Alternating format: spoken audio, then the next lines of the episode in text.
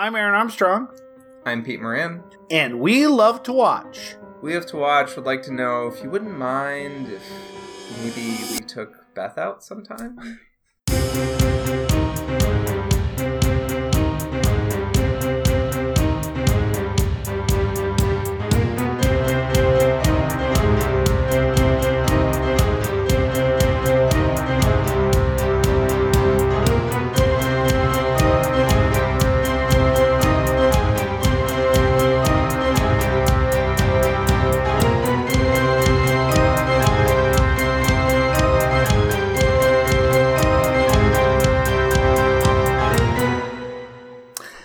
I, figured you're either going to do that or the two dollars.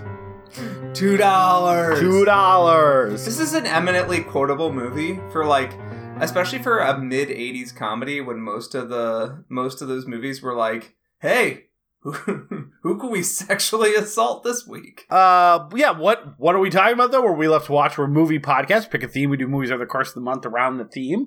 And if we remember, we compare and contrast. Going to be easy to do this month because we're specifically trying to compare a couple sets of movies. So we're do. I don't know. Did we come up with a name for this one? Uh, a pair of Cusacks. Yeah. Q two Q sacks. Uh, yeah, we are doing uh, a few movies featuring uh, one of my favorite actors of all time, John Cusack. Uh, and I, I don't know how you feel about him. I, I've been pushing this month, but he is a Chicago boy. I imagine you have fondness. I'm looking forward to hearing kind of Peter your history with John Cusack as a whole. But this idea kind of came to me when I actually uh, about a year ago bought the Blu-ray and rewatched Better Off Dead for the first time since I was in high school. Maybe I'd watched it a few times in high school. I'll, I'll kind of get to my history with this movie and John Cusack later. But I was as I was watching it, I was like, man, this really feels like a piece with Grosse Pointe Blank. Now, I know like Grosse Pointe Blank like has a quote unquote unofficial sequel in War Inc. War Inc. is not a good movie.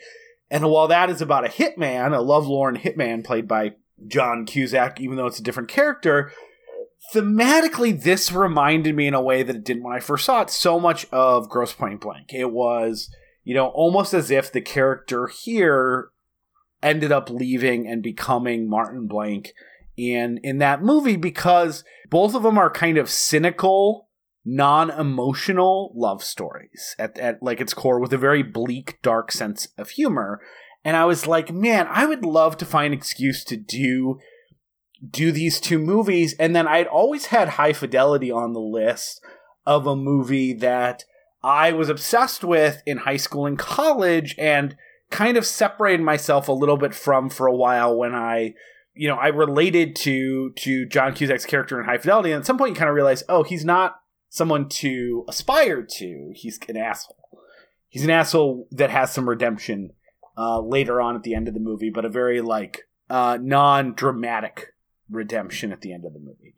Um, and that High Fidelity has always kind of been related to this could be a version of Lloyd Dobler when he grows up and after he realizes that his uh, love at first sight soulmate that he meets and say anything it's it's a passionate love affair that flames out very quickly and he's still constantly looking for the next love of his life that it felt almost like a thematic sequel. So the, all those ideas was like we should just do that. We should do better off dead and grosse pointe blank two movies that i adore and then do say anything in high fidelity which is again i think similar themes and similar tonally. One both our first two movies or our first set of movies from the perception of a high school kid and then the the other two movies kind of that same tonal story from the perception of a tw- you know late 20s early 30s something uh, who's been through the ringer a little bit more uh, in in life uh, than than he was in high school. So that was kind of the idea. It's really not more complicated than that. There's a ton of John Cusack movies I love that we're not going to talk about. It's not meant to be comprehensive.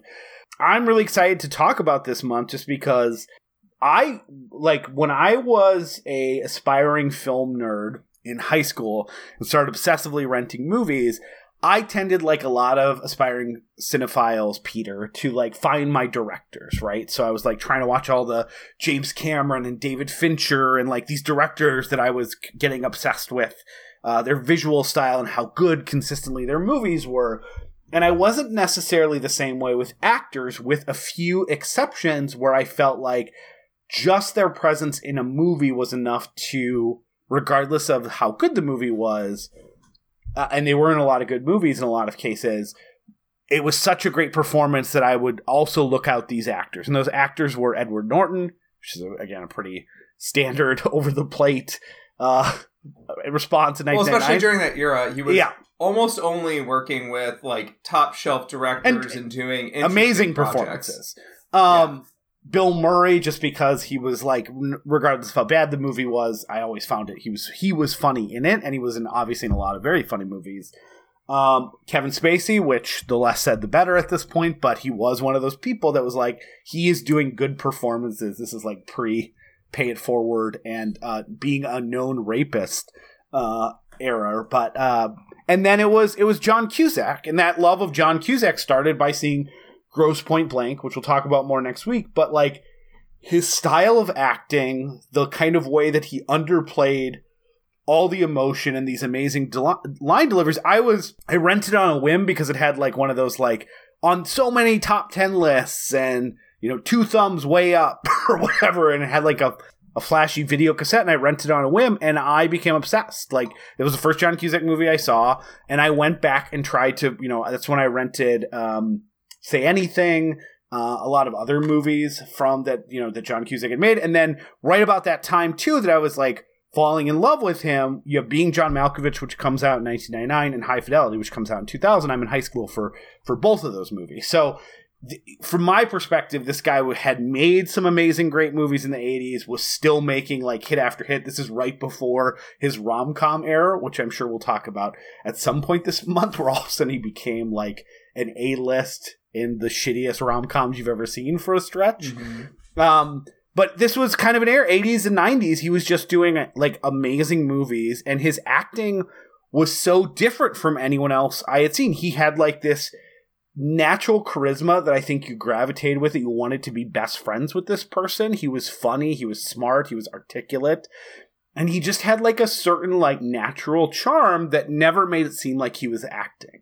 That he was just a genuine human being, which when we talk about say anything, that's going to be a big part because like Yeah. his role in say anything you feel the passion and the you know you feel everything that lloyd dobler is feeling in that movie and the movie doesn't work without that and I, I to this day i still think he's very unique in in kind of being able to evoke that feeling with just like the look of his puppy dog eyes or anything else that's going on this was a movie that better off dead which we're going to talk about today which was uh, one that was very hard for me to watch. For some reason, it wasn't at any like rental store anywhere in the '90s, and I finally found a like a copy at like some you know Suncoast show, uh, not Suncoast, yeah, like a twenty dollar VHS of this, and I was like, I had read the quotes on IMDb. You mentioned it's a quotable movie. I had went through like quotes, and I'm like, this movie sounds amazing, and I went and rented it, and I was like, it is amazing. It's it's such a perfect kind of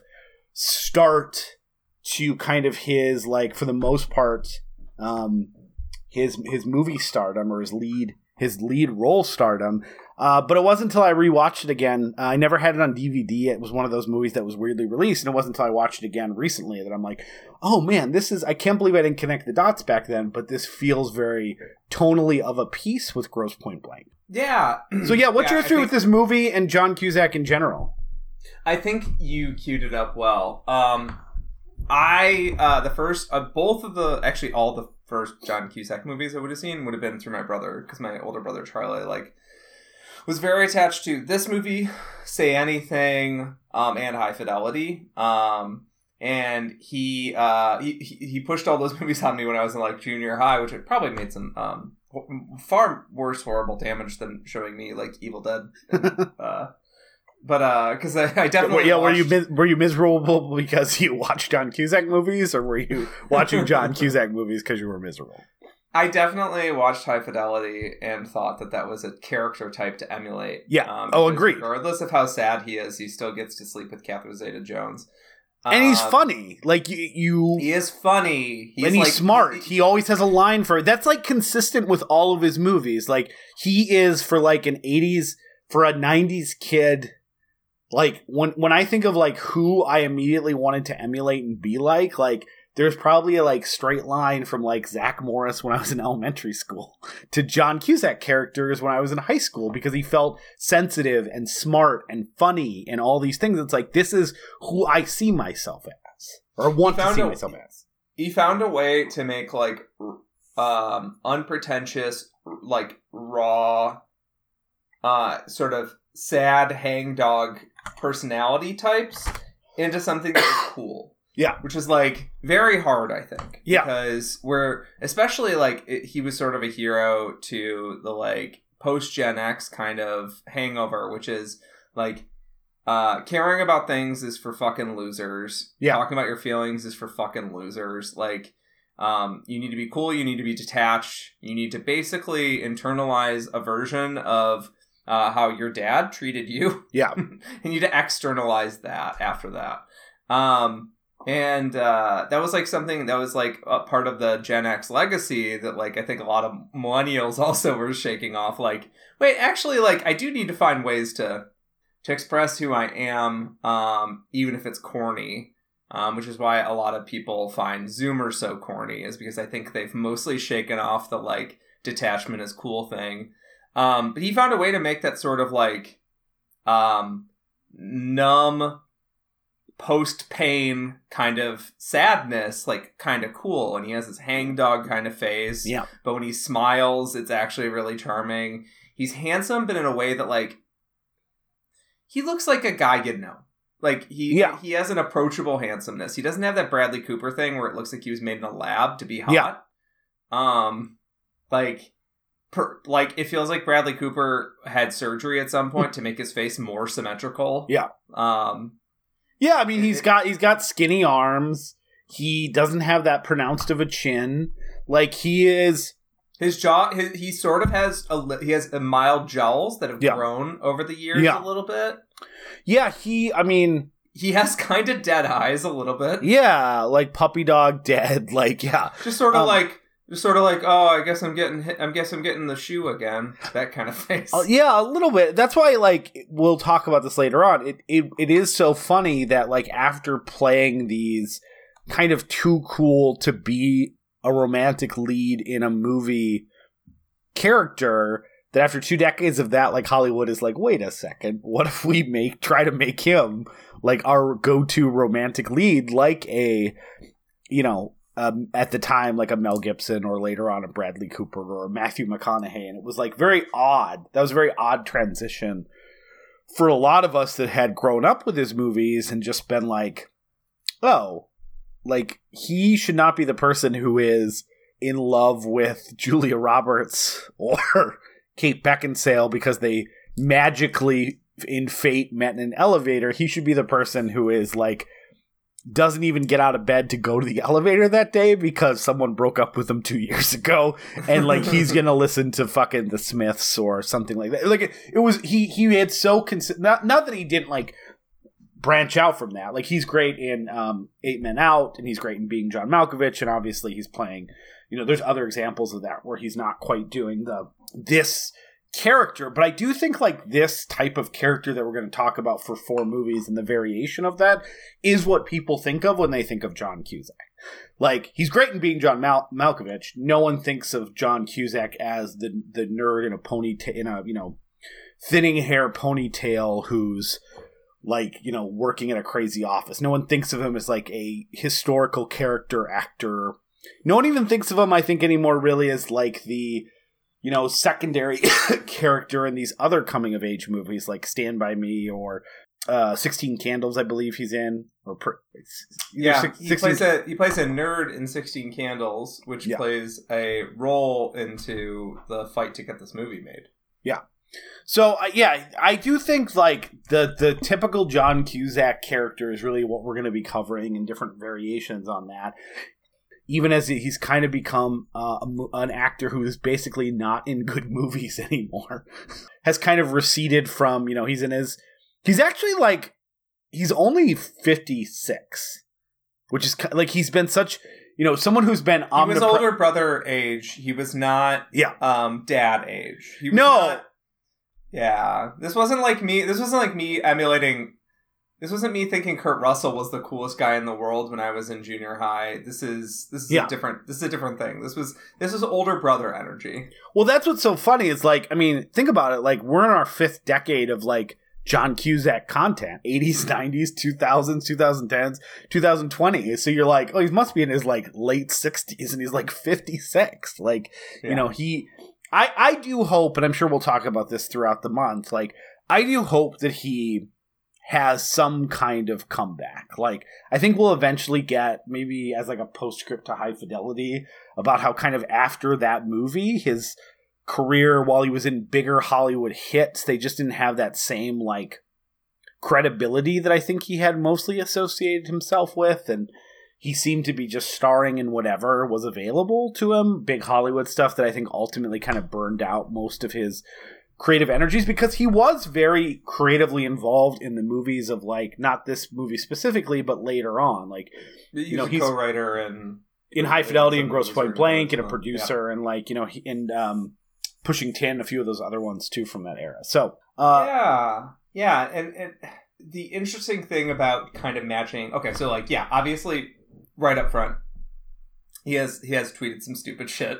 Yeah. He did accidentally tweet an anti-Semitic cartoon um, in defense of Palestine, um, which which I, he uh, which he apologized for. Like he apologized for, and he said, and then I think that was he quit of him, Twitter like, for a couple Twitter, years. Yeah. he's like, sorry, I'm I'm I'm not doing that. I think he said something along the lines of like, I'm not doing the kind of like I'm tweeting from anger and emotion. I'm not doing the kind of vetting like appropriate to a public figure that so many people are following. Yeah, absolutely. And and now he's kind of um though he like he made Chi-Raq uh, a few years ago, which I didn't like, but at least it's a Spike Lee movie, right? Like we can move on from that. it's not a great movie, but um and he made Love and Mercy, you know. Um he did Maps to the Stars, which he made Maps to the Stars is I, I love Maps to the Stars. other than that, yeah, Maps to the Stars is a good movie. Um and then you got um Grand Piano, which is good straight Good, ahead thriller. Kind of a forgotten straight ahead thriller. Other than that, it's kind of just wall to wall bad DTV. Yeah. Or, you know, low theater release action movies Yeah, W- it's Um, weird that they're like, because that's what he can get made, I guess. yeah. I mean, which which which does suck. It is weird that like Con Air is such a weird movie for him in the '90s, and I love Con Air, so I have no complaints about him being in it. But it's it's weird He's that good in it. I like him as the I like him as the the agent that like, Yeah. speaks criminal, basically. Yeah, I mean, I like him in Con Air, but it is weird that the last ten years have basically been like, yeah, just be your character from Con Air. I think that there's probably a pretty tough. You probably have a pretty tough time in Hollywood finding outlets for um, your politics if you are left of center.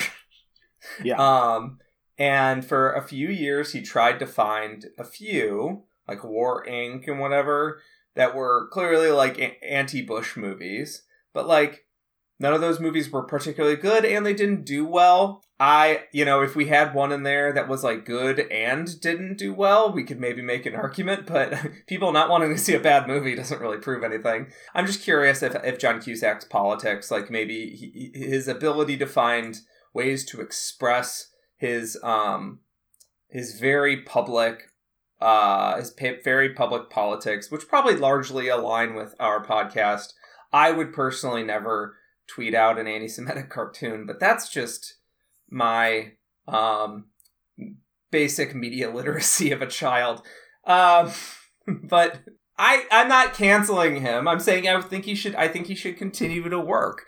Um, I think part. is- I do think part of it is like he doesn't like leaving. Like he's kind. He kind of has become, from what I understand, a little bit of a recluse. Like it's funny.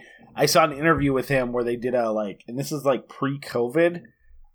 Like he was very pleasant. Like he's not like a recluse in the sense that like he's like Harrison Ford and goes on talk shows and is a huge grump. Like he doesn't want to be there. He's very pleasant and affable. He's like. It's like talking to John Cusack in one of his movies, you know. But he like does them from his apartment he's mentioned that he doesn't want to leave Chicago to make movies anymore. That he's like, I'm not going to travel. I don't. I have enough money. The things I really want to get made are not mostly getting made anymore. Like, if there's something that he's really excited about, like a Love and Mercy, it seems like he'll go and figure it out. and and figure it out. But like generally, he Stay just seems Santa to be Monica like, for yeah, a few weeks. I don't want to miss a Cubs game. like, yeah. yeah, I'm good. yeah. No, he is, and yeah, that is he is a Chicago figure. Um, and uh, it is kind of funny. Just like yeah, I have friends that have seen him at Cubs games and shit like that. Like he's he's yeah, he's not that kind of recluse, right? Or people have seen him at bars. Like he's not. He's not. He's not that that variety. He's not antisocial. No, um, it's just that I think that also like I think we should celebrate when celebrities are like, Sure. Yeah, I've I've I've got the money that I need. I own my home. My relationships are my relationships. Uh, you don't have any access to them, Yeah. and uh, I want to make movies in Chicago. Let's let's do that. Um, let's talk before we get into the movie. Let's talk about the director of Better Off Dead. Because Oh. what a weird story this guy Steve. has. Yeah, so this guy, Sta- Savage Steve Holland, he made Better Off Dead, which was a, a, a mild hit. He made a movie that I watched for the first time last night, uh, One Crazy Summer, which was always on my Cusack catch up list. And then he didn't make another movie for like fifth till 2008 Yeah. and he exclusively makes weird Fox Kids, Disney Channel, and Nickelodeon. Uh, that's not true. He made a movie called How Out to Get into College with um, An- Anthony Edwards that is unfindable. Like, not in streaming. I don't think it was ever released on DVD, let alone maybe like VHSs are hard to find. That was in 1989, and then he disappeared from the face of the earth and then reemerged to do some very bizarre movies that like he did the straight to video legally blonde sequel called legally blondes. He did a movie that i, I kind of want to see. I think it's called a fairly odd christmas. A fairly yeah fairly odd christmas. That has like Fairly Odd Parents. Uh, it's a live action version that has five stars all over letterboxd is the craziest thing people have ever seen so i added to my christmas or and there's also or maybe it's one called Santa Helpers that that's where I was looking. But yeah, like sub not even the straight to video or the straight to Disney stuff you've ever heard of. It's like subpar for that. And it's all like very G rated things. It's a it's a oh Santa Hunters is the one that's supposed to be insane. Was that a straight to Nickelodeon thing? Yep, only on Nickelodeon. Yeah, I mean, there's a kid with an axe hiding by the chimney, like, and every every review on Letterboxd is five stars. Like, I'm definitely I'm definitely watching that next year. Uh, but yeah, a very bizarre car- uh, career. Like, uh, one crazy summer and Better Off Dead were fine from a financial perspective. Obviously, How to Get into College wasn't. John Cusack coming off his first leading role in The Sure Thing, which is a movie. Have you? I, I think we talked about this. You haven't seen The Sure Thing, right? It's very No, hard to watch right now. Yeah. I don't like it's, It's, out a- of print. it's an early Rob Reiner movie. it's yeah, uh, it's really good. The Sure Thing is fantastic. Um, it uh, and got great reviews at the time, um, and really kind of I think solidifies that John Cusack persona. But it's impossible to watch. The DVD's out of print. It's not a streaming. The Blu-ray's out of print. I have a DVD copy somewhere. Um, That was one I was intending on watching before we recorded this because uh, the story is that the studio heads didn't want John Cusack for this movie. Yeah. Um, because they just seen him playing like a nerd. I believe he has a large, like outside of his mouth retainer in that movie in the Sure Thing. In Sixteen Candles. Oh, okay, yeah, And uh, I have seen Sixteen Candles. okay. Um, I I actually haven't. uh, it's a good movie, I think. I don't know. I, I generally like. I know movies. I know the racist parts and the underwear part because it was on every I Love the '80s. yeah, I, I generally like John Hughes movies. I probably like. I, I yeah, I like John Hughes movies. I just never I never saw it. yeah. Um, but it might be a Pretty in Pink thing where I watch it as an adult and I'm like, ooh, no thanks. I mean, I saw The Um, Breakfast Club for the first time in college and I didn't care for it. So I felt I, I, like feel like Breakfast Club now. Actually, like I feel like it's. I I, feel like I only saw it the like- one time. It's a bit more clever than I think people give it credit for. But anyways, oh, but uh, the sure thing uh, was kind of I think like it either had not come out or had come out in a limited capacity by the time they were in production on Better Off Dead. Uh, it came Um, out the year before, so that's that's likely that it hadn't come out yet. Yeah, so Savage Savage Steve uh, Holland had seen it in some capacity and had told uh, studio heads like, "Hey, like either in theaters or in preview or something, because you know he's in the studio system now. It basically told them like, "Hey, uh, you got to check out John Cusack. He's amazing in the sure thing. Like he, he's just you know you can't take your eyes off him." And they were just thinking about him as like the retainer wearing nerd in 16, San- 16 Candles. Yeah.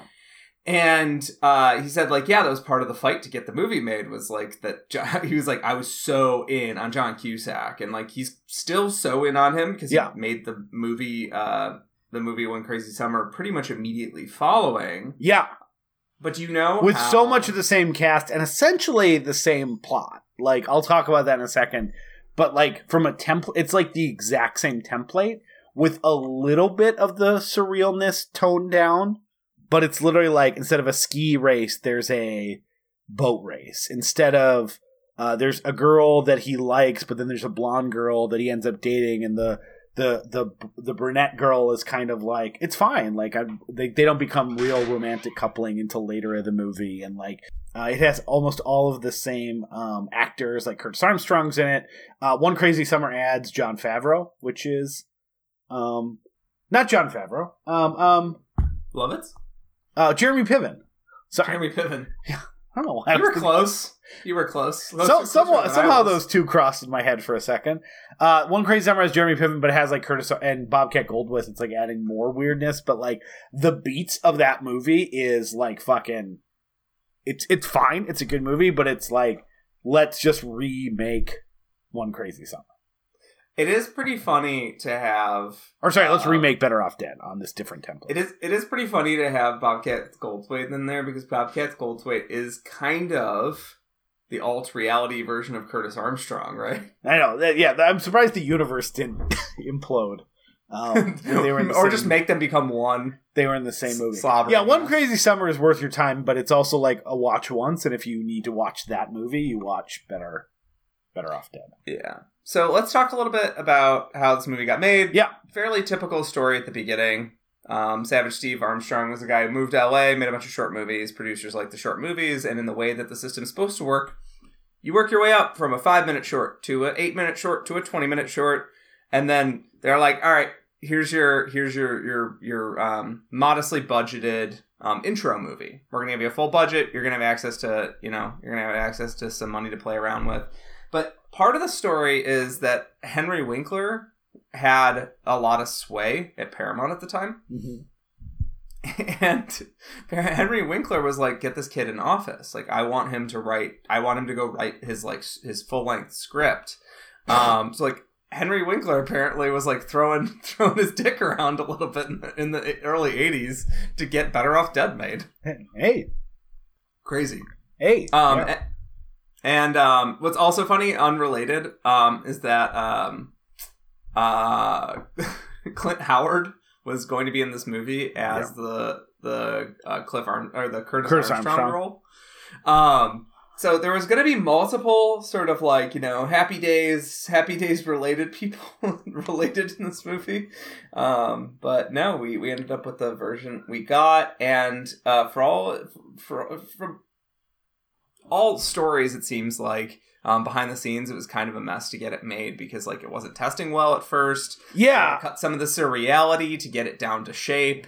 I mean, the reviews were were very mixed at the time. Like this movie has a huge following now, but they were mixed. And I do think this the the hyper reality, the surreality, is a big part of that. He toned that down a lot in One Crazy Summer, and even though that movie also had mixed reviews, some of like the contemporary reviews are like paints a clearer picture and is better made with less like jumps into the fantastical than better. Like a clear like the reviews at the time of one crazy summer which is so funny because it's kind of been a little more forgotten where better off dead has kind of retained its cult status um but there were a lot some of the contemporary reviews of one crazy summer were literally, literally like an obvious improvement from better off dead but still not great because this movie was exactly the type of movie I loved finding. We talked about this with Repo Man, where like it's technically a somewhat grounded story based in the real world with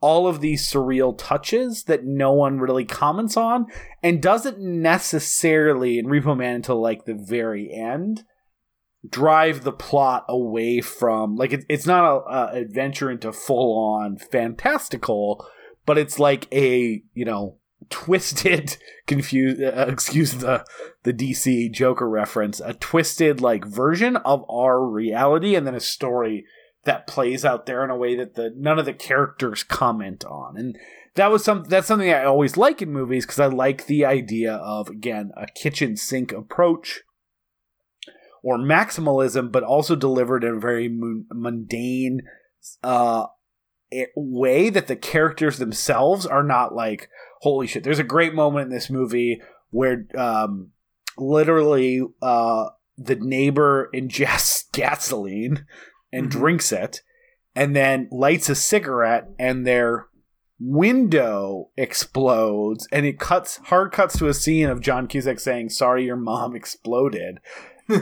Like and but it's not a Looney Tunes. It's not a Mel Brooks movie. Like we see the mom later on with a bandage on her mouth like it's not that exploding isn't a bad thing with no consequences it just isn't so outside of the realm that it it it's it's like it's hard to understand. Like I think Buckaroo uh Banzai across the eighth dimension mentions like the 80s were really doing these funny, surreal, hyper reality type comedies that I feel like only existed in this era. Like I, I don't know, like I I feel like later on you only had like pure Mel Brooks parody, like the world is wacky and people are wacky, and like this is a really grounded story surrounded by complete insanity that doesn't derail the groundedness of the story.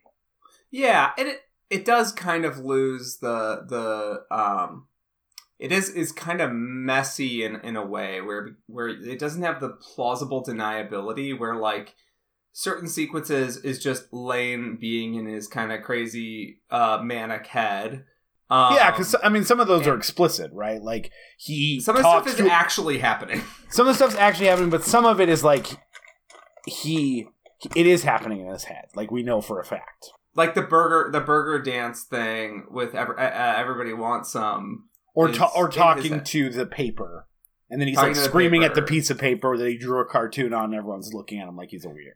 That stuff is obviously fantasy, but like, um, you know, like yeah, the the the mom, Ricky's mom blowing up is fake. Um, or sorry, it's real. It's like yeah, she actually cook, cooking a, a squid. Yeah, or the the weird slime creature that crawls off the plate. Like those are all actually happening to some. Um, the brother uh, building a uh, all everything the brother everything does the brother does is in some way real. Yeah. Um, at least the blowing up the um the house with a launching a rocket at the end. Um, the the pa- I mean, all the paperboy stuff is real. Yeah. I mean, the, like yeah, and and like, but th- that's the thing is like you're you're right. It's like this kind of like grounded zany, grounded yet zany movie didn't exist really. Where it's like you're not there. It's not wet hot. Where like the romantic relationships are don't a matter. joke vector. Yeah, they don't matter. Actually, if you get too invested in Katie and Coop, like the ending is pretty sad to Wet Hot. Um, yeah. I think maybe does, Woody, the so there's some Woody Allen At the movies. end of the movie, they want you to do. They want you to have the rom com awe yeah. moment, I, and um, the movie, oddly enough, I think like kind of loses its sense of balance towards the end when like it never really had a sense of balance to begin with. and I'm not saying that as an insult. Yeah, I think we, it's not as zany. I don't think. I don't know. There's the ski pole fight. There's the kid chasing down on the bike with the skis. There's there's I think there is enough zaniness near the end. It's not as random it is getting to a specific plot, but even that plot is kind of while the characters are all taking it very seriously is silly and zany. I think the only thing that comes close like pre these types of movies in the 80s was like the the movies that Woody Allen was making in the late 60s and early 70s. Like bananas. Bananas or Take the Money and Run or some of those other ones where like Love and Death. Mm-hmm. Um, I still think those hit a little more into the like straight comedy, but you know there is even in Annie Hall, there's a lot of like zaniness within a grounded love story that is supposed to be somewhat hap- you know happening between Diane Keaton and, and Woody Allen. Though it, it, you're you're right, Woody uh, uh, Annie Hall is not as sober as some of his like later movies, particularly like you know you get to the '90s and it's he's kind of sobered away from anything kind of parodical, right? Um, but uh, or late '90s more so. Um, well, even like I mean stuff like Hannah and, the, and her sisters and like I mean that's just essentially like drama with some character comedy stuff. Yeah, it's drama. It's drama where the characters can be a little bit ridiculous and you can Yeah. laugh at them at times, right? Which is no different than like Glass Onion, right? Or not. Yeah, right? yeah. In a lot of those Woody Allen movies, you could escape just being like, "This was in Woody Allen's head. This is just a weird little character quirk that you know that this character had." In this, you can never quite find your bearings, which I particularly love. But I Yeah. can see why an audience would be like, "Wait, is this an airplane thing or is this not an airplane thing? Am I supposed to care about this at all?" And like, it, I feel like it's pretty telling to me early on in Lane's first suicide attempt, which is uh Lane is in the garage, and this is a movie about a bunch of suicide attempts in a row. Yeah, we'll we'll talk about that. Yeah, we'll get there. Um, Lane's first suicide attempt uh, is like basically his mom's vacuuming and knocks him off Yeah. of his suicide perch right as he changed his mind. He's like, actually, I don't want to do this. And the movie cuts away before you see if he got back on his feet. The movie just cuts away, and it's like, well, yeah, of course he lived. The movie's about him not killing himself. Yeah, let's let's talk about that really quick because obviously like I I feel like one something in the 80s that happened more often is the idea of like this is a movie that jokes a lot about suicide. And I think obviously suicide isn't in real life outside of a comedy movie that's focused on that. It's not something to joke about. But I, I actually am not trying to defend this movie from the concept of like it was of its time or something like that. That's a shitty defense under any circumstances. I'm not trying to do it here. What I do think this movie captures well in a way that obviously if you're triggered by suicidal components, I would recommend like any movie that features suicide. Definitely don't watch this one. It doesn't treat it with with seriousness. Um and if that's a trigger to you, the idea of like joking about suicide, it doesn't necessarily make a joke about the concept of suicide. What I do think it is doing well, and why I think it, it like still works in the year of our Lord 2023, is I think it is evoking something very specific of what it feels like to have a bad breakup in high school. A breakup in high school, obviously, breakups at any point in your life can, um, um, can have a devastating effect on you. Divorces later in life, and stuff like that.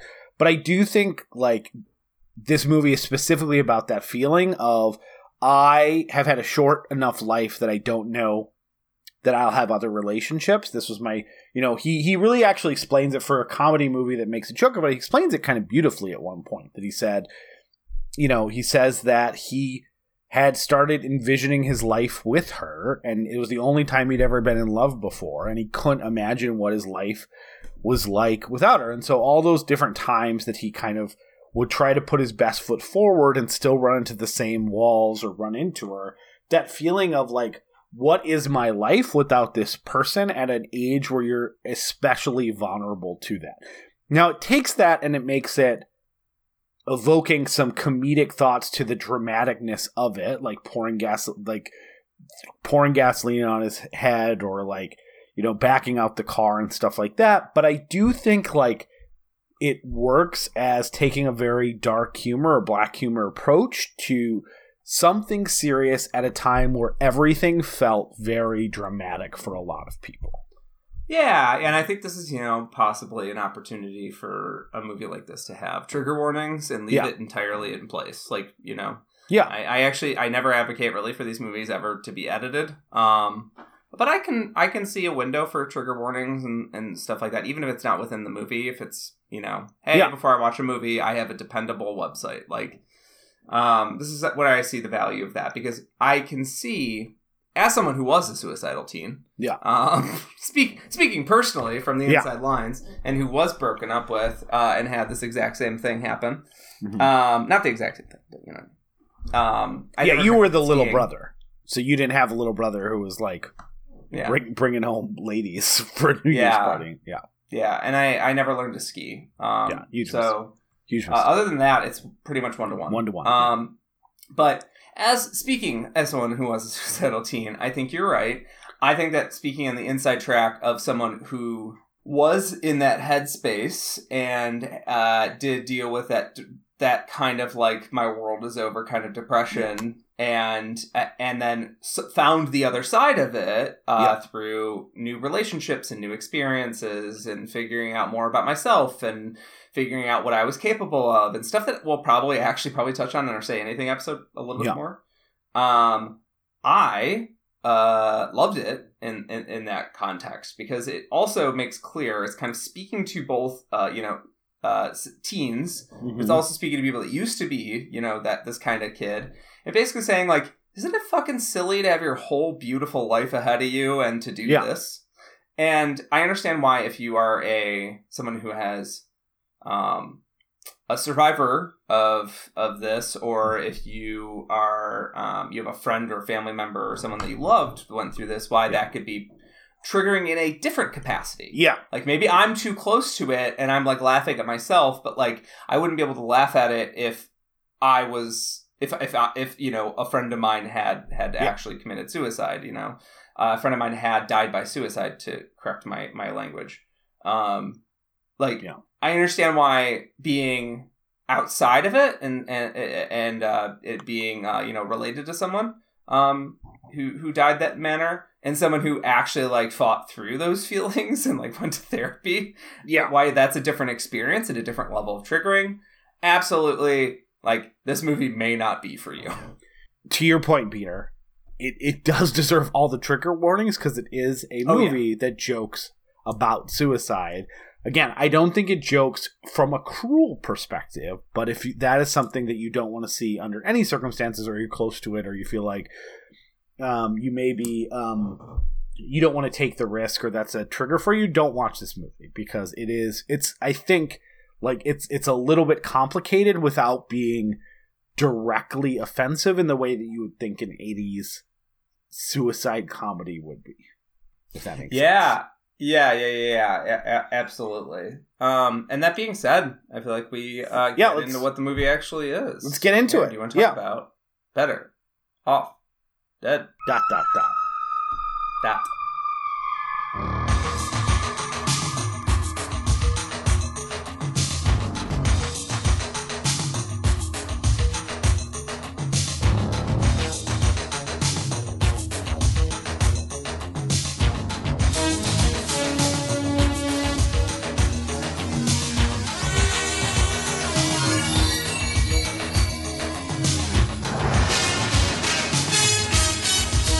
i know we've been a little more reticent to play licensed music but if you didn't just hear eg daily's uh, better off uh, dead go listen to it because great song Uh, she is uh usually when we're watching movies, Molly will um I'll say to Molly, I'm like, do you recognize that person or whatever? Like I was, I I pointed out Curtis Armstrong and she was like, no, and then I was like, it's the guy from the New Girl, Yeah. um right, uh 'cause she Yeah. hasn't seen Revenge of the Nerds or So you like you're like, movies. hey, part of my movie watch activity with my wife, who is watching these movies for the podcast and supporting me through it, I'm gonna spend a good chunk of the movie mansplaining who all these people. are. no, we both like seeing people young and old. Hey, do you know who that okay? is? It's a normal you activity. know who that is? Well, I didn't know who one of the people are. Jesus Christ! Like, I mean- Everyone on the planet loves being like, "Oh my god, that's what that person looked like when they were younger." Yeah. Everyone on the planet, Aaron. okay. Sorry, I, Um, I, I didn't serve. I, uh, I didn't do the work to survey everyone on the planet, so I apologize. I didn't do Um, my research. Uh, but yes, I. Um, uh, but yeah, Molly scooped me on this one, which was the E.G. Daily thing, and I was like, I was like, what do I know her from? And she was like, she's like, well, for one, that's definitely Tommy Pickles' voice. I was Yeah. like, what? And she's like, for two, it's Phoebe's friend in that episode where she tries to steal Smelly Cat, and I was like, Yeah. that's why I got scooped. I got Oh, scooped but I mean, like, 90s I- it's. Pee it's Pee Wee's girlfriend. Yeah. Do you think that's why this movie's called Better Off Dot Dot Dot Dot because of Dottie? Yep, I think so. Um, I also like. I recently watched. Did you ever see Valley Girl, the original Valley Girl? Fifteen years ago. Okay, I saw it for the. I love the '80s come out. uh, I saw it for the first time like a year ago, um, and uh, she sings in that too, and I'm like, oh my god, she really is like. But it's it's she has a part in that movie. She's not just like shows up just to sing a song. But yeah, I mean, she was uh she was an aspiring uh, pop singer at the time too, a rock singer. So she, but the song's great. And hopefully, yeah, the song is great, and she's uh very like charismatic and magnetic yep. in that in that scene. Um, which uh, is not necessarily true of voice actors. no, uh, yeah, highly recommend. If you didn't hear the song, go check out the song. It's great. She has a very distinctive voice. It does kind of sound like if if Tommy Pickles was a girl. Yeah, a little bit. Yeah, it's got a little bit of Joan Jett, um, like a lot of like uh, the, whoever the lead singer for Scandal was. Like it reminds me a little bit of that with a little more punk edge. Um, but yeah, uh, really good. Uh, yeah. So this movie, it's uh, one of the things I like about doing comedies on this show is it feels like because we don't want it to make it the Chris Farley show, to probably be briefer on the other end. But yeah, this movie is about John Cusack's character who uh and again there's the part of the charm in this which we're just not going to be able to get into as we go through the plot is there is kind of constant elements of surreality, surreality, surreality, uh, surreality throughout the. It's movie. like if reality was a gentleman. Surreality. um. Yeah. Uh. Like so, John Cusack's character starts, and he like ha- his entire room is plastered with pictures of his girlfriend, like everywhere in the room, and even that, like again, it's almost an exaggerated of I'm looking at the the picture of my girlfriend, she has like black and white images that were clearly taken by fashion photographers just as an entire wallpaper in his entire room. And he's you know, he's thinking about her and talking about the ski thing they're going to do and then it cuts to her and she is replacing his picture with uh, a new boy by the name of Stalin. don't know if that's a reference to anything specific. She hasn't even started dating this guy, and she's already replacing a uh, the Hollywood headshot of John Cusack. Of John Cusack. She's like, I'm gonna, I, I'm gonna break up with John Cusack, and I'm gonna tell, I'm gonna tell Stalin I want to date him after the big ski tryout. Yeah, she's, but she's, she's right. She replaces him, uh, very quickly. Um, he goes. Uh, John Cusack goes. Who plays? Uh, he plays Lane. I guess we should Lane Meyer. Lane goes to the ski team uh, tryouts. Again, this is very much seeing one crazy summer fitting with the idea of like the sports being very atypical to Hollywood. Like it's not a baseball or football. If we have a the ski team, which has been parodied later on, even though I think this is a joke to begin with, so it's it's very much yeah. Kind of like, this movie's kind of parodying stuff that would be played straight for much of the '80s. Well, but like I remember there's a South Park episode that parodies this movie, which feels like it's missing the point. Where like there's the big, you know, the Stan Darsh and the ski instructor. I don't know if you were still watching. It's mm-hmm. from like 2005 or Pizza, French fries. Yeah, but it, but it's like you're you're not making a joke about 80s conventions because this movie is making a joke about like you know, it's a it's a little bit like making an airplane or a naked gun joke like it was serious. But anyways, regardless, yeah, yeah, yeah. And they it's do that one. It's, it's why it's it's why Elvis, the movie Elvis, is so good, is because it managed to overcome the fact that I had Walk Hard in the back of my mind for yeah. Yeah, it's, it's doing a serious version of of of Walk Hard. It's, yeah, it's still pretty good.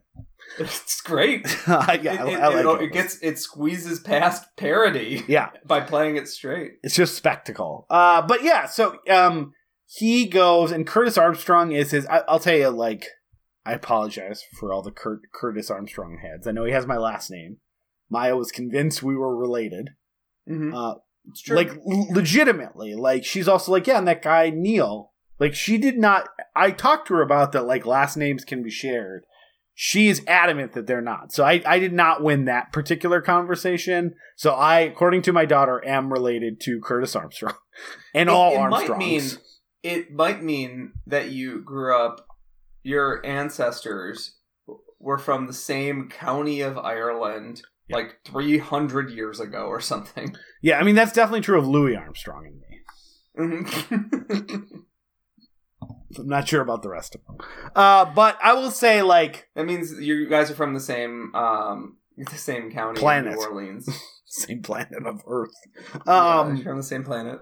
I don't like Curtis Armstrong in this movie. I think he's the only weak link. I think he's more annoying. Like I know he's supposed to be annoying, um, but the He's key supposed with to be feckless and give really useless advice. I and think just, this thing. I think the thing about annoying characters, they work when they annoy the characters in the movie, and they work less when they annoy the people watching the movie. I I think it works well that there's at least one person in the world rooting for Lane. It's just very funny to have Curtis Armstrong, who was supposed to be uh have he's on his uh like seven and a half year of of uh, high school, and so, Funny, funny joke. Uh, he's on his seventh and a half year of, of high school. He's still in high school. Yep. Um, He knows high school. He's been there seven and a half years. like all those jokes are really funny to me. I love the fact that he basically just says pat useless advice to him. One just screams own- a lot and like snorts snow. Yeah, and Jello. Yeah, it's um, Um, yeah. I don't know. Like he's not. I don't know. I think it's I think it's I think it's funny as a parody of the best friend type because they're always useless, but Yeah. to make them into not just a slob, but like incredibly who- useless. Somebody who is like preternaturally a drug addict but doesn't have any access to, To drugs. drugs. It's like he's genetically a drug addict, but like, and his and his body is de- is is degrading at the rate of a drug addict. Okay, maybe you just- talk. Maybe you talked me into it a little bit. That's fine. You talked me into a little bit. I I think the idea of a, the useless best friend who is only useless and never helpful is very funny as a concept. So, um, not But, even like, accidentally. let's go, little trooper, like all that stuff, but it's coming out of like a 22 year old is very funny to me. So he goes to the race and he does pass the qualifying time, but Stalin hits the stopwatch like a couple seconds till after he passes it, and he's like, so like again in very eighties, like for no reason has animosity towards this person. Um, and How then is this parodyable? He's doing a parody. I know that's what like the fact that this was a South Park thing is just another reason to dislike South Park. But anyways, um, yeah, he is like, uh, you're an idiot. You lost. You suck. Why are you with this idiot? And uh, and uh, Beth breaks up with with him. Uh, and he goes home and he's like, What am I supposed to do without Beth? And that's when he has that kind of first, like, life isn't worth living without Beth. And he starts what's going to be a running gag in the movie that when he's reached those points, he goes and tries different dramatic ways to kill himself. Sometimes he stops halfway through, sometimes he is stopped, sometimes he has a change of heart, sometimes things go wrong. This is one where he puts a noose around his neck, goes into the garage, and then says, What am I doing? I have so much to live for. This is stupid to kill myself over a girl. And then his mom accidentally almost, like, while she's vacuuming, knocks him off. The other big dynamic that's happening a lot in this this this movie, which I think the movie actually does a really good job of, is he is really having trouble connecting to his parents. Um, he doesn't connect with them at all, and the way they they show this is they have a mom who's kind of like her interests are separate. She she literally, like I said, will vacuum their kid through a noose and not notice. She's she's kind of fo- one of the running gags is that she she's focusing on her right now, which is and like her is like trying to find out who she is because her kids are getting older, and so she's doing like horrible cooking and some of the other stuff. But she's she's kind of removed from the daily parenting. Um, which again, very 80s idea, like that kind of latchkey kid with little supervision um, from their parents. And the dad is trying to relate anytime he talks, and I think this is a very genius part of the script, he is impossible to understand. He speaks almost in like florid 80s Shakespearean language where he overcomp it's like someone took any sentence and replaced every word in each sentence with the most complicated least used word they could find in a thesaurus. Like Yeah. and he and it's and so it's very hard for him to understand. So he says these things and lane just kind of nods and move on moves on with life. So his dad is constantly trying to relate to him. He is basically not understandable to lane literally as opposed to the figuratively that the parents don't relate to their their parents. And then finally has one conversation in a very funny scene later on where he kind of gets through or asks something it's not something that Lane wants to do. He's not listening to his kid or anything like that. That's, uh, but he has all of these textbooks over a table and is like trying to pull out slang to again literally speak the language of his child, so he can basically say, you're you're wallowing with this breakup and you need to go out with someone. Yeah, yeah, yeah. That's a good way of pointing it. And what's funny about the what's what's funny about that interaction with the parents is that there's no redemptive arc where the parents like hug their kid at the end. And it's like, I now I understand. Like I should have just talked to you like you were one of my friends the whole time. Like there's no scene like that at all. No. Um, at the end of the movie, uh, his little brother goes to the moon or whatever. like, there's no, there's and they're annoyed like about the garage doors. Yeah, he has it's a little brother, man, or Heather's kind of thing, where yeah. like the why, why why would you reconnect with these people? These are these are space aliens that happen to give birth. to Yeah, yeah, that's the right. They're not bad people, but they literally don't even speak the same language you have, right?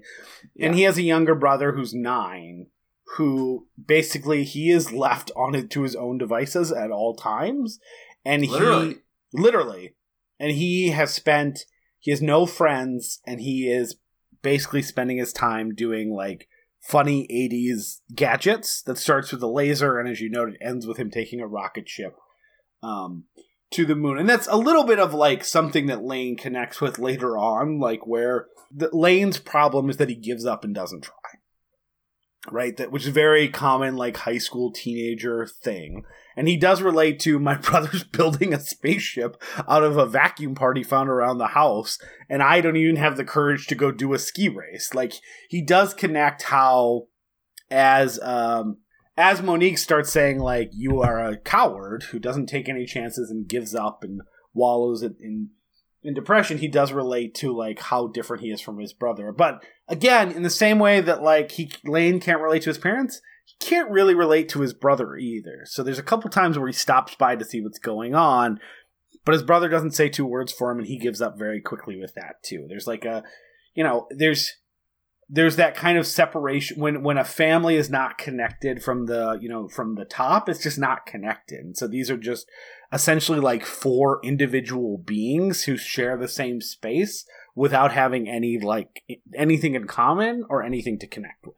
They share a suburban house that uh, somehow uh, reassembles itself on yeah. occasion. Yeah. Um and i also want to note here so uh, Sa- savage steve um, as i'll refer to him um, apparently, parts of this are like autobiographical. Mm-hmm. Um, and apparently, the uh, tying a electrical cord to a pipe in the garage and trying to hang yourself thing was something yeah. he actually tried when he was in high school. Yeah, and uh, he was standing on a garbage can. Garbage can was plastic, so it just kind of caved in. Mm-hmm. And then, as he was hanging on the pipe, the pipe broke and spilled water. And so he was just kind of hanging out in the bucket as water was filling with it. And his mom came in the room and yelled at him about uh breaking a pipe. Yeah. Like she didn't it didn't click with her that like he was trying to kill himself and she yeah. should be very concerned. She, he was just like that was that was my one attempt at suicide cuz I got a, uh, somebody broke up with me. Um and in interviews he's talked about like how like oh I got in touch with that that girl years later and basically and she was like I feel so bad and he was like I'm a director now and I'm I, like I don't it doesn't matter anymore. I made a yeah. joke out of it. Like yeah. I made a movie about it. I'm clearly fine. Um and uh he uh apparently the like the being hounded for two dollars was something that like actually used to happen him like the paper boy in his neighborhood was very aggressive about being paid. Like there's just like little details in here that are apparently just they do feel very specific and obviously they're blown up but they do seem like again that's why the the surreality works right? It's it's somewhat based in our reality and it's just kind of blown up to a little bit more fantastical than it would be in real life without being like fantasy. Um, the other kind of key figures in here, you mentioned the paperboy. There's a running gag that the paperboy is violent and aggressive and purposely tries to break garage door windows uh, to the chagrin of Lane's father, but that also he is trying to collect the two dollars he's owed for the papers to more and more extreme heights. One of the kind of funny grosse pointe blank connections that is literal is that they made the first person that John Cusack assassinates in that movie, the biker, um, look like the paperboy, like have oh, a little similar to kind of give the like he's a courier in that movie to kind of give the kind of connection that um, he's killing the paperboy from the first from the from not the first movie but from from Better Off Dead. You'll recognize it when you see it. I, I watched the first half tonight and I'm like, oh yeah, that is very clear. That's um, but uh, yeah, and then the other kind of main figures here, we talk a little bit about Dan Schneider, is his neighbor Ricky, Ricky's mom, and their uh, exchange student they have living with them from France, Monique. Now, Monique eventually becomes the love interest of Lane. She is because, and we'll talk about this. Ricky is essentially like a, a kind of an aggressive sexual rapist, or like you know, constantly like, and and Ricky's mom is essentially like these two are gonna fall in love, and like in a very like toxic, uncomfortable household, which is not unremarked upon throughout the movie. She pretends that she can't speak English, uh, and as she says, to try to get him to leave her alone, which which didn't work. It's not working, yeah. It's not working. But they, even though she sees him do a few goofy things laying across the street and laugh, they don't really f- start forming any sort of connection or friendship till more than halfway through the movie. And they start out as friends, having a good time.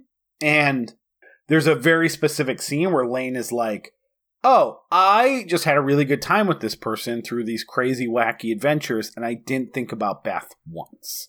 And like, I do think for a kind of like manic pixie dream girl, like literally French exchange student next door, like, I'm not saying she is necessarily a well developed character, but I do like the way that there's not like in so many of these movies he would be broken up they would see each other across the street and one of them would pursue them immediately. Like that would be the thrust of the movie. And this movie is about slowly realizing that there might be other people out there that you have more fun with than than um dwelling on a previous relationship that of a person that ultimately you didn't really even have that much of a good time with and didn't really like you for who you are so that I like the way they approach that relationship from a time. It's not thrust upon you. It's a, it doesn't happen till halfway through the movie, and it's kind of a slow build to literally just like a, a cute date and a kiss, uh, and then a trip to Dodger Stadium at the end. But Ricky, as you pointed out to me that I missed, is played by noted terrible real life person Dan Schneider. So I had an interesting experience where I was reading an article. I went, that's amazing. That's Dan Schneider. Because I knew Dan Schneider as a Nickelodeon figure who was a producer and an actor and stuff. And I had this terrible experience where I was like, that's so cool. Good for good for the Ricky, good for Dan Schneider. He got to go on. He started a production company. He like acted and all these like you know Nickelodeon uh Nickelodeon projects. He got yeah, he created like iCar like all the most popular Nickelodeon shows from like yeah, he got to produce all these shows. That's amazing. Good for him. Uh, oh, oh, oh! The whole time he was a sex pest. Yeah. No, this isn't a good story. Like I went from being like, "That's so." Oh wait, cool, so you didn't like, know that those were the until like I, mean, like it's not. I didn't connect. I knew that there was a. I knew that there was a sex pest at Nickelodeon, but like I'm. Well, there's a, little, couple too, because the Ren and Stimpy guys is like there's a few. Uh, those, like, I knew about Kricfalusi, but okay. he's like he's almost two generations yeah. behind uh, Dan Schneider. Almost, yeah, two generations behind Dan Schneider. But like my point is that like I knew there was a sex pest Nickelodeon. I am a lit. I'm too old for iCarly and yeah. I, obviously, I am too. I, I never watched any of those shows. Yeah, but the shows that people love and they make memes about, like I'm I'm a, a little too old for the Dan Schneider era. I just know that they're the, the shows that people love and make memes about. Yeah. I am I am young enough to have watched SpongeBob obsessively when I was a kid, so like yeah. I love that SpongeBob memes are a thing. But yeah. I, so I, I was in the SpongeBob. I, I mean, I miss I miss SpongeBob. Yeah, I actually miss like I've watched SpongeBob with my kids because it's obviously still on, and um, I like it. I can see why kids loved it, but I, I like I, I think I was in my first year of college when that was like a it was in its second year. Like there were some kids in college who were like had caught it and were like, "This is really good," but it was I I miss SpongeBob. But in the way that there's, but in the way that there, I, yeah, there's these great TV shows being made or whatever these TV shows that kids are very attached to, right? In this era, and I, and there's this guy who's sort of a public figure. He has sort of this goofy man, like man boy face. Yeah. He, he, sometimes shows his face. Sometimes he's behind the scenes. Whatever. He's like a he's a big powerhouse producer. Like yeah, and creator. In, like or yeah, he's a writer, producer, creator. He he's a performer. He it, he's like a well kind of like you know he he's a well uh, popularized uh, Yeah. popularized uh, writer um, for somebody that writes shows for Nickelodeon, right? Like who wrote The Fairly Odd Parents? I don't Yeah. know. He apparently was a sex pest the entire time. Well, and, terrible, yeah. Like so, I actually funny. abusive and Yeah. So I remember hearing the news when it when it came out too, which I think happened actually a while ago. Like he was working on shows and got fired from them, like while he was still making specific five shows. years ago it seems like is when Yeah. everything sort of crashed. But I like so I remember reading the news at the time, but like not having any connection to like oh Sam and Cat uh, or whatever it is. Like I don't know what Sam and Cat is. I don't know who these people are. Ariana Grande, you know, star of this show. Uh, I've come to know some of those shows because my kids will watch them on like Paramount Plus or Netflix or stuff like that. Um, but I also last year I read Jan- Jennette McCurdy's uh, autobiography. Um, I'm glad my mom died, which is a great autobiography. If and also just really shows like the the idea, like the level of kind of like overlooked abuse in the child actor. Like, um, you know, I think something that we associate with so much of the the the the trauma that is occurring to child actors as like a remnant of the 80s and 90s specifically because we saw all those e! True hollywood stories and we were like man look how bad they used to have it before they had lawyers and funds to keep their money and stuff like that. And like that's also just missing that like what kind of parents force their kids because outside of the realm of their choice to be actors. Who are the people that are running these shows and working with kids all day? And it's like it's really good. It's a, it's a relatively short read but if you if you're up for it it is a it's a heavy book but i i read it last year and i i, I thought it was great. Um but she does not refer to him by name in that book because The creator. the uh the creator yep. Um and while there's no like sexual allegations against her specifically there's a constant stream of manipulation and abuse like verbal abuse and other things like around weight and around like lying to them and like separating like trying to make certain people in the show like each other less or more and stuff like like it's just some serious like sick shit of like someone wielding a lot of power around kids that also no one else on the show on all these shows everyone knew he was a tyrant and a monster but like he had all the power. So like you don't have the makeup person who's speaking out because the makeup person will just get fired. So there's all this like abuse that is happening even outside of the sex pest stuff which is obviously the most extreme you know the, the worst form of that. But um all these people who are like all these adults turning a blind eye to protect their careers in Hollywood too. So like it like it's hard not to read that book and just be like fuck child child actors should just be banned period like it should be like fucking you know a 16 year old can't join the NBA like like just no no more it's fine we just won't tell those stories or whatever else like it's got to be better than, than this is what we need. this. We need a uh, Megan technology, uh, Yeah. M3GAN te- technology to take uh, several steps forward, um, so that we don't have to put actual children in danger. We just have um, Megans. Yeah. So yeah. So that's how I, I I learned a lot about him from that perspective. And she comments that she was not aware of any of the um, sexual allegations like directly, but obviously heard about them secondhand the way a lot of people did as well. But- And it sounds like you know some of that stuff wasn't necessarily that he was getting off to it. It's just, it's that he was being um, emotionally abusive about people's bodies and weight, Yeah. and that like he he wanted to be there for costume changes and Yeah. like and and stuff like that, which might be sexual in nature, but it might just be like him being like. You need to look good for the camera in a way that's very fucking creepy when you're talking about it like a ten year old. Yeah. Um. Regardless, And I mean, a huge fuck that guy, and he plays a detestable character in this movie. So thankfully, if you're like, oh fuck, this terrible person's in this movie, you're gonna fucking hate him in this movie. My daughter hated him. Hate, hate, capital H hated him. Which okay, so in the movie they want you to not like Ricky for obvious reasons, right? And then at the end of the movie, they give Ricky. I kind of want to be done talking about Ricky to be honest. Yeah. Um, they they, they give uh they give Ricky a nerdy girlfriend similar to in um uh Moonraker. They Yeah. give Jaws a girlfriend. Um, I think nerdy it's a joke My daughter actually said something very funny because she, I think, assumed it was the person with braces who went on the date with Lane halfway through the movie. And she goes, Oh, I know who this is. And then it panned up to someone we've never seen before. And she goes, Oh, I guess I have no idea who this is. Which, separating it from the, the whether he deserves a happy ending with a girl more his speed, I think that's the, like, I do think that is the joke. Like, these movies did tend to give, like, Moonraker's a hilarious example. These, like, terrible, creepy bad guys. Like Jaws is a more explicit bad guy.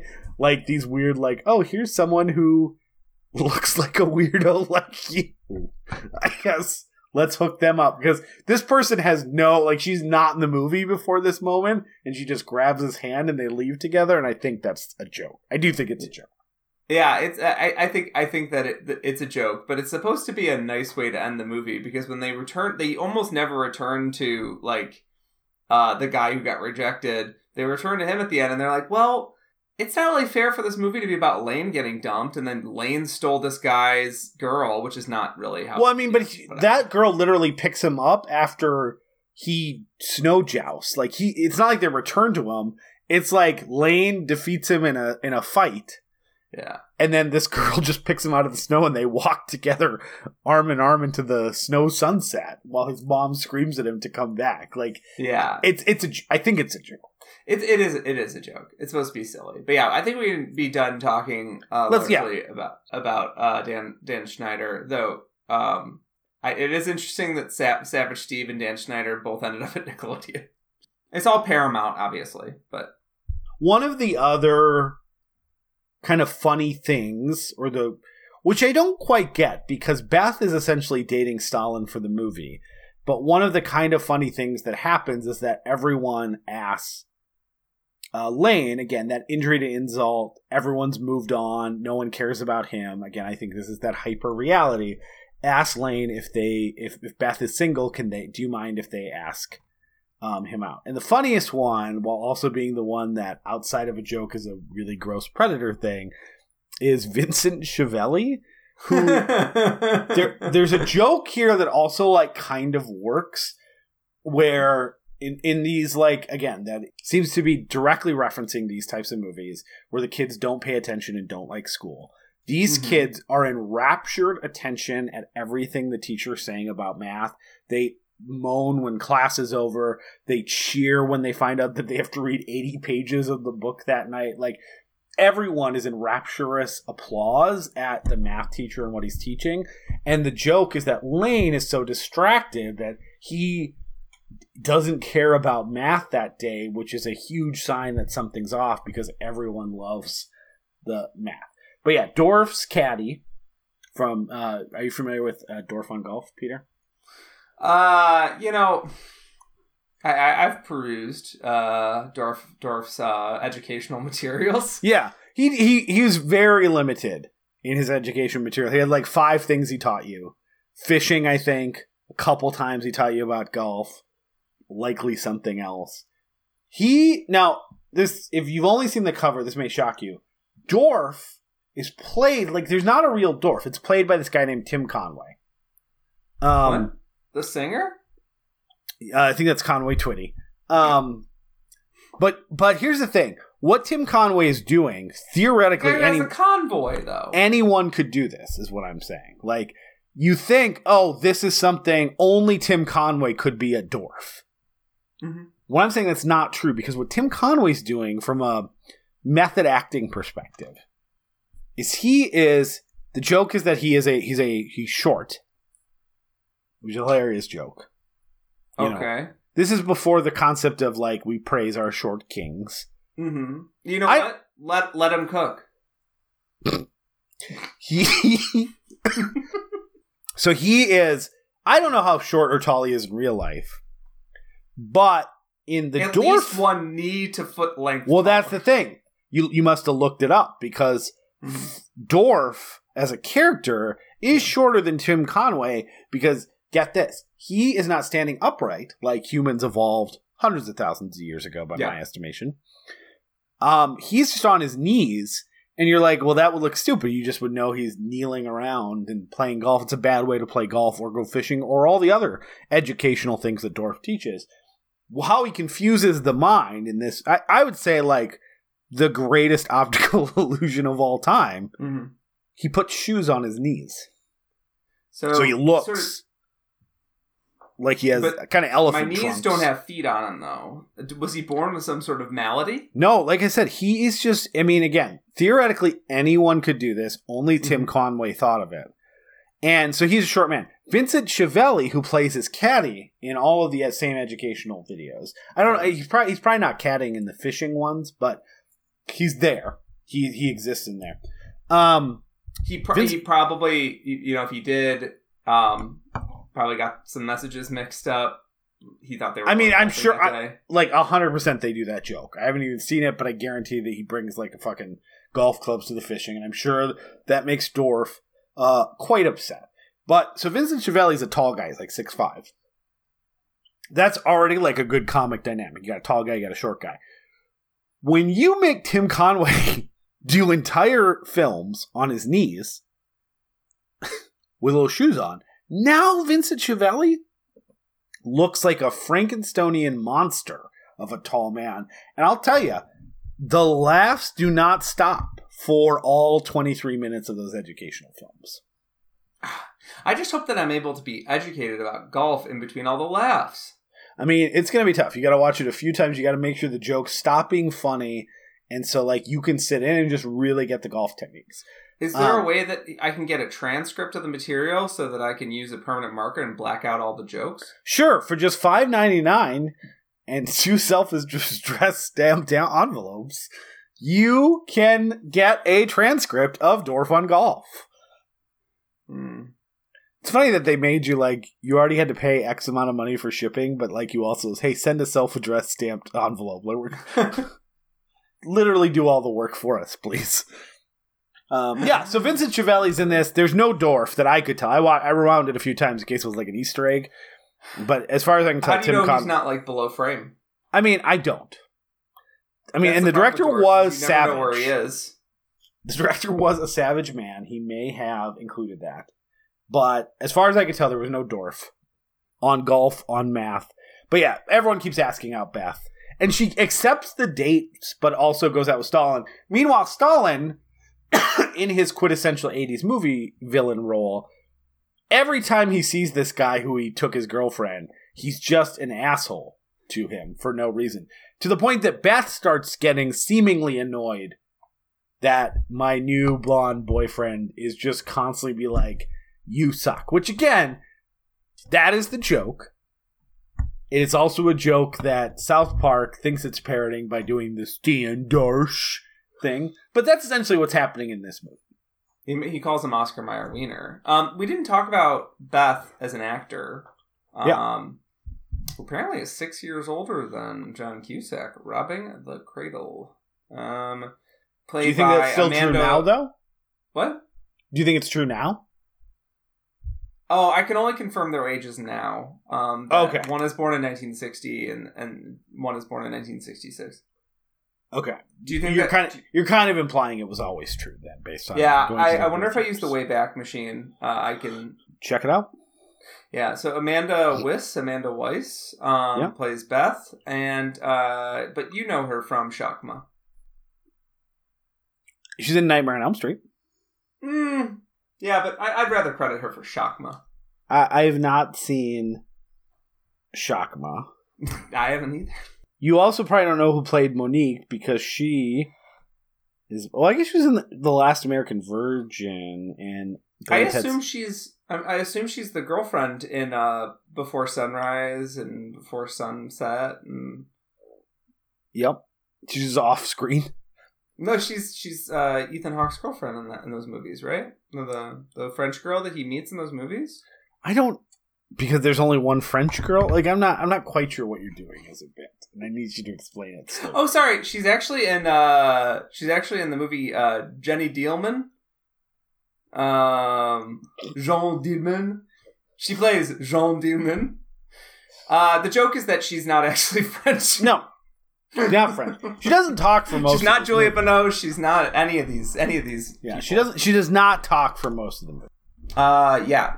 by Uh, design. Then when she she's does, yeah, she's speaking the international language. Silence. of love. Silence. Yeah. So eventually, though, they go through this and they kind of start hanging out. And I do like that there's this thread of like Lane starts having fun again. Like he's not having fun when the he's having like races with his some some neighborhood other kids that speak like they're Howard Cosell. One speaks like they're Howard Cosell. I don't get the joke.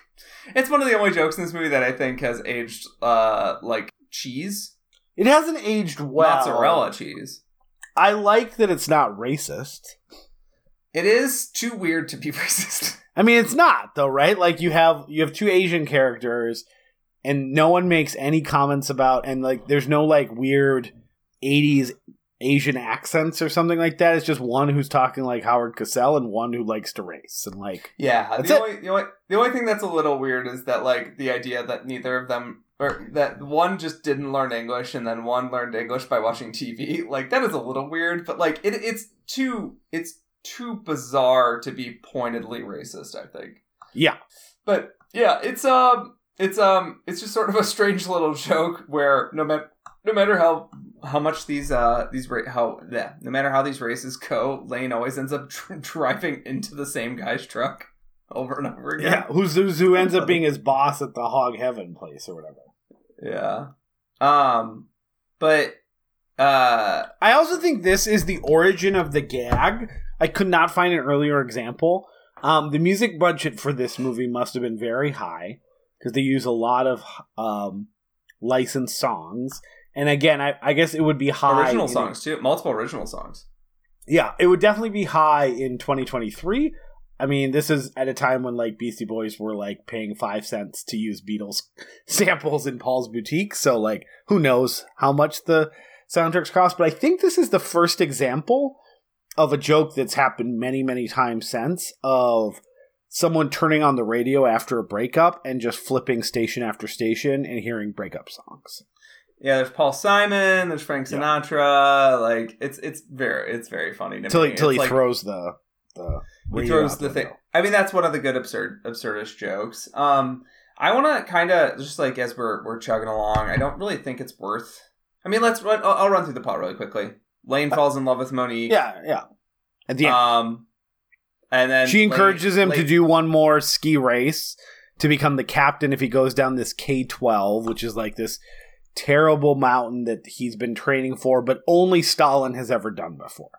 And that's why he's the captain of the team. And at some point, their bickering turns into, hey, on Sunday, I'm going to take you down K12. And he keeps thinking, I need to flee the country. I need to kill myself. I need to get out of it. Yeah, yeah. And at the end of the movie, um, he uh, is practicing with Monique. One of his uh, skis gets broken, and he uh, starts racing because the paper boy has finally caught up with him and is chasing him on a ski bike. It's a he bike puts with skis on his bike. Yep. but but he's also got ski shoes on his shoes. So he's skiing and biking at the same time in a way I mean, it's very funny. You're laughing at you're like, laughing at it, but it's very practical if you need to ski down on your paper bike.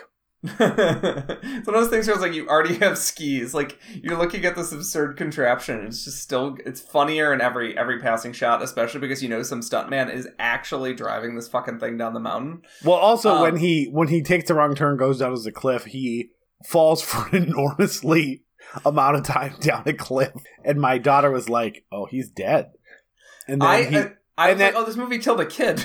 yeah, and then the next scene, he gets up out of the snow, and again, my uh, my daughter realizing, "Oh, this was was a good movie for," her, she goes, "Oh, the joke is that he fell for so long, and he's fine." it's like. Yeah, you get this. Like Yeah. clearly, I got a lot of movies. Yeah, you get this. the shot of just you, Lane going down the hill with one boot or one ski on is Yeah. like you know like it's it's it's it's the thing. Uh, and then well, I actually think the skiing scenes, like sometimes, like in these comedy movies, I think um, I always think of this as such a specific example, but like so many of these like movies that have some sort of exciting sports thing are shot so poorly that even in the moment it's hard to get through it. Like this was a real problem for like non baseball sports movies in the 90s aimed at kids. Like if you were watching like uh, the Big Green or um, or Little Giants or something like that, like the football and the soccer scenes were so anemic that it was like, oh, I understand I'm supposed to care about what's happening, but it's like it's shot so poorly. There's nothing exciting. The ski scenes in this are shot really well. Like that when they're like you know they have the the perspective shot of someone barreling down a mountain like the the scenery the cinematography is really good like i do think even though the racing is like clearly predetermined we know lane's gonna win and it's a silly race to begin with because it's against this k12 mountain with a guy with one ski being chased by a paper boy with a ski bike. Like it still is an excitingly shot race and i think it does that really well. And and th- this is when the movie like for a little a little bit kind of uh gets out of the parody zone because he gets down the mountain and then Beth immediately embraces him the way that she would in the serious version of this. And uh Monique gets like kind of car- carted off. Um, I guess in the serious version she would just be walking away Yeah, um ricky would like Lane- abduct her and lane has to snow fight for him Yeah, yeah. And uh, then uh, her dream, because she's obsessed with baseball, is to go to Dodger Stadium in New York. This movie's not that fun to like just kind of walk through the plot. Um, I kind of want to just talk about. Don't they go to Do- the Dodgers? weren't still in Brooklyn in 1986, were they? I thought they were until like the late eighties. 1957. Oh, gotcha, gotcha. Yeah, yeah, Oh, because so they showed have- they showed they the must have gone ocean and stuff. I think they went to L.A. Got it. I'm not a not a baseball head. Um, but yeah, but you're an they- L.A. head. You're so close, Peter. You don't recognize your old stomping ground? Yeah, I, I try to remember uh, every piece of trivia about LA that I learn. You know, like when es- restaurants opened. Ask me when the LA Kings were, were created as a team. When were the short L.A. Kings created as a team? Yeah, whatever. Um, let's talk about let's talk about silly stuff and kind of wrap up. Uh, there's there's I want to talk about some things that like genuinely like make me like like laugh like hardcore in this movie. The one bit that I could not stop laughing at for like a full minute was okay. So the dad gets for Christmas he gets this aardvark coat. Yeah, and at first you're like, oh, it's a silly coat. The mom is just kind of loopy and doesn't know what a good present is. And the aardvark hat goes on. And you're like, yeah, it's kind of silly, whatever. They go outside. well, he goes. Everyone's gonna be wearing these, and she's Everyone- like, "Yeah, everyone. Everyone's gonna be wearing Yeah. these. She says, "Yeah, that's gonna be the new, the new hip thing." Every, and you know that she's so loopy and out of it that like she clearly like misread something in a magazine. They go, uh, they go out in the driveway, and Lane, who's been trying to kill himself by gassing himself in the car, um, uh, he backs out of the driveway. Um, and the car, you know, f- powers down the driveway, and uh, the neighbor steps out from behind the bushes to investigate the noise, and the neighbor's wearing the artwork jacket. Yeah. that is like such and the fact that they even made two of those things. Is I know it's like, such it's such a good unnecessary j- gag. Like that's I love anytime a movie's like, and this is what Simpsons was so good at, right? Like we have our joke, the joke is good.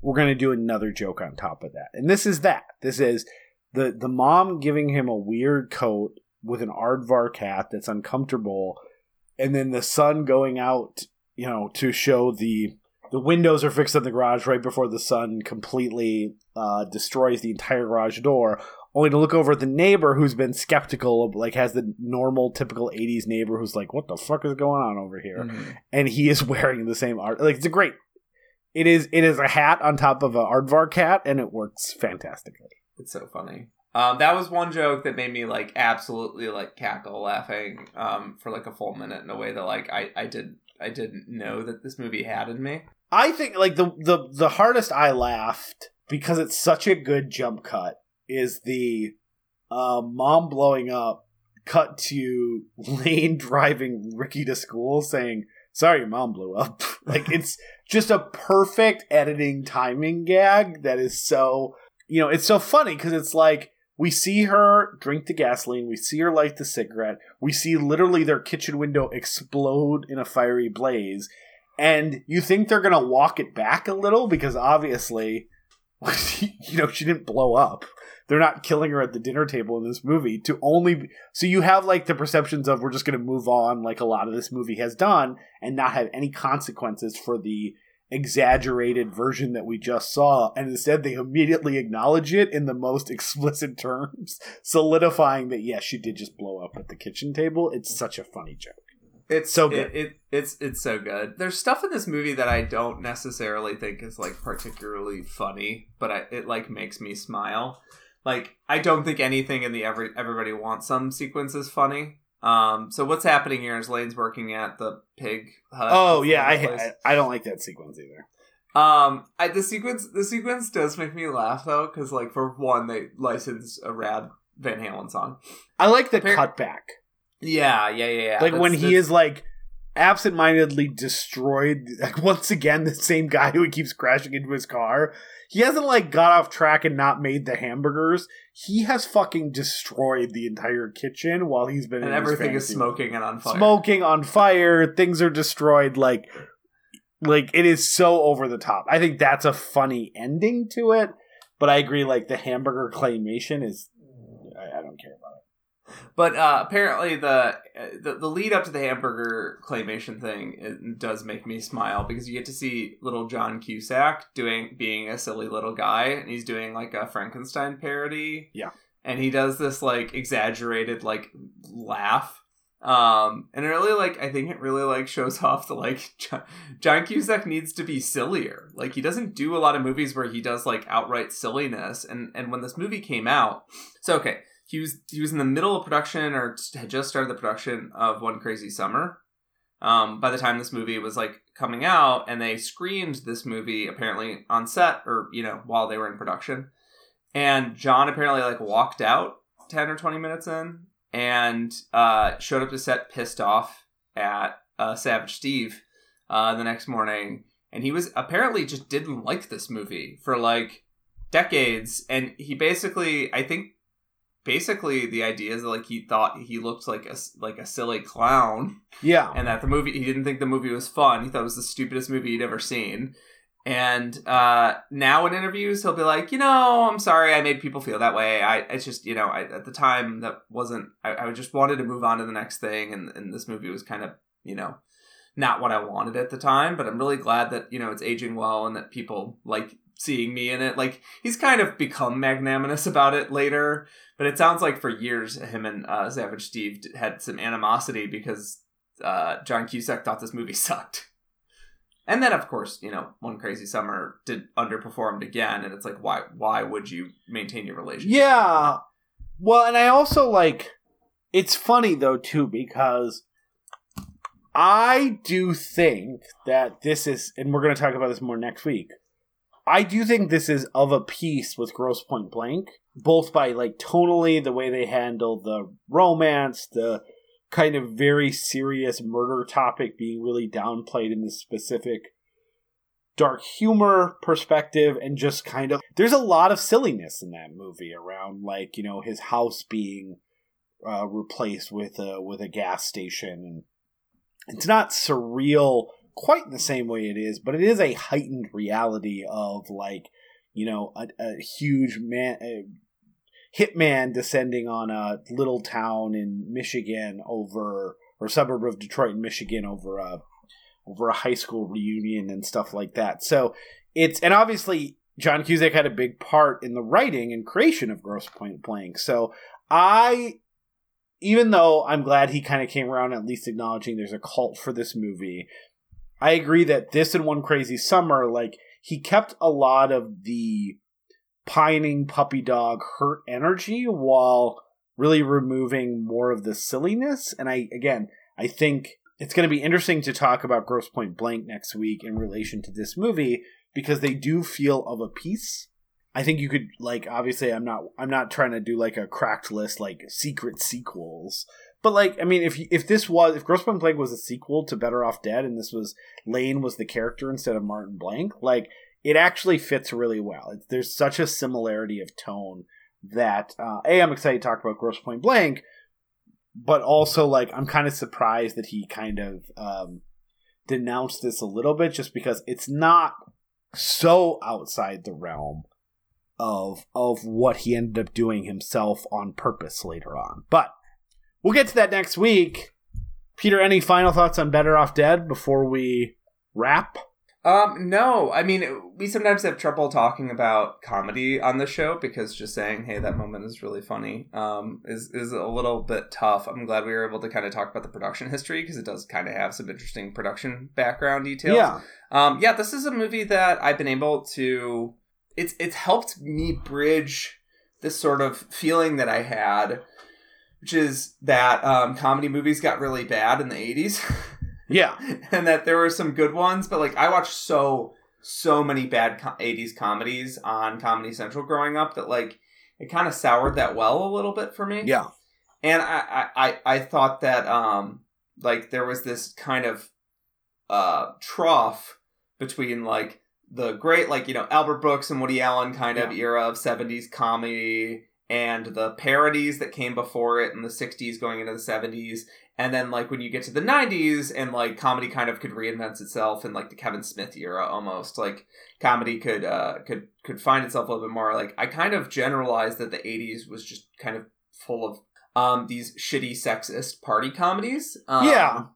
as they downgraded to making just kind of bad frat movies and Better Off Dead is one of those movies where I was like, oh wait, but um, there are movies that have like my that feel like they were actually made for me and my sensibilities, and they're Yeah. not, they're not these like toxic little monsters that occasionally crack a good joke. Yeah. um, I mean, there's definitely a lot of those, but it's funny you mentioned that because I, I do think Cusack was really good at that. Like the uh, Roger Ebert's three and a half star rating of the Sure Thing notes it as having a premise like Porky's. Guy falls in love with a pinup girl, has a chance to meet her, and travels cross country to to have a date or a night with her, and ends up being in a, a sweet and charming non-sex comedy, sex comedy. And so, like, that is a little bit of the John Cusack charm. Like, he doesn't work with like skeeviness.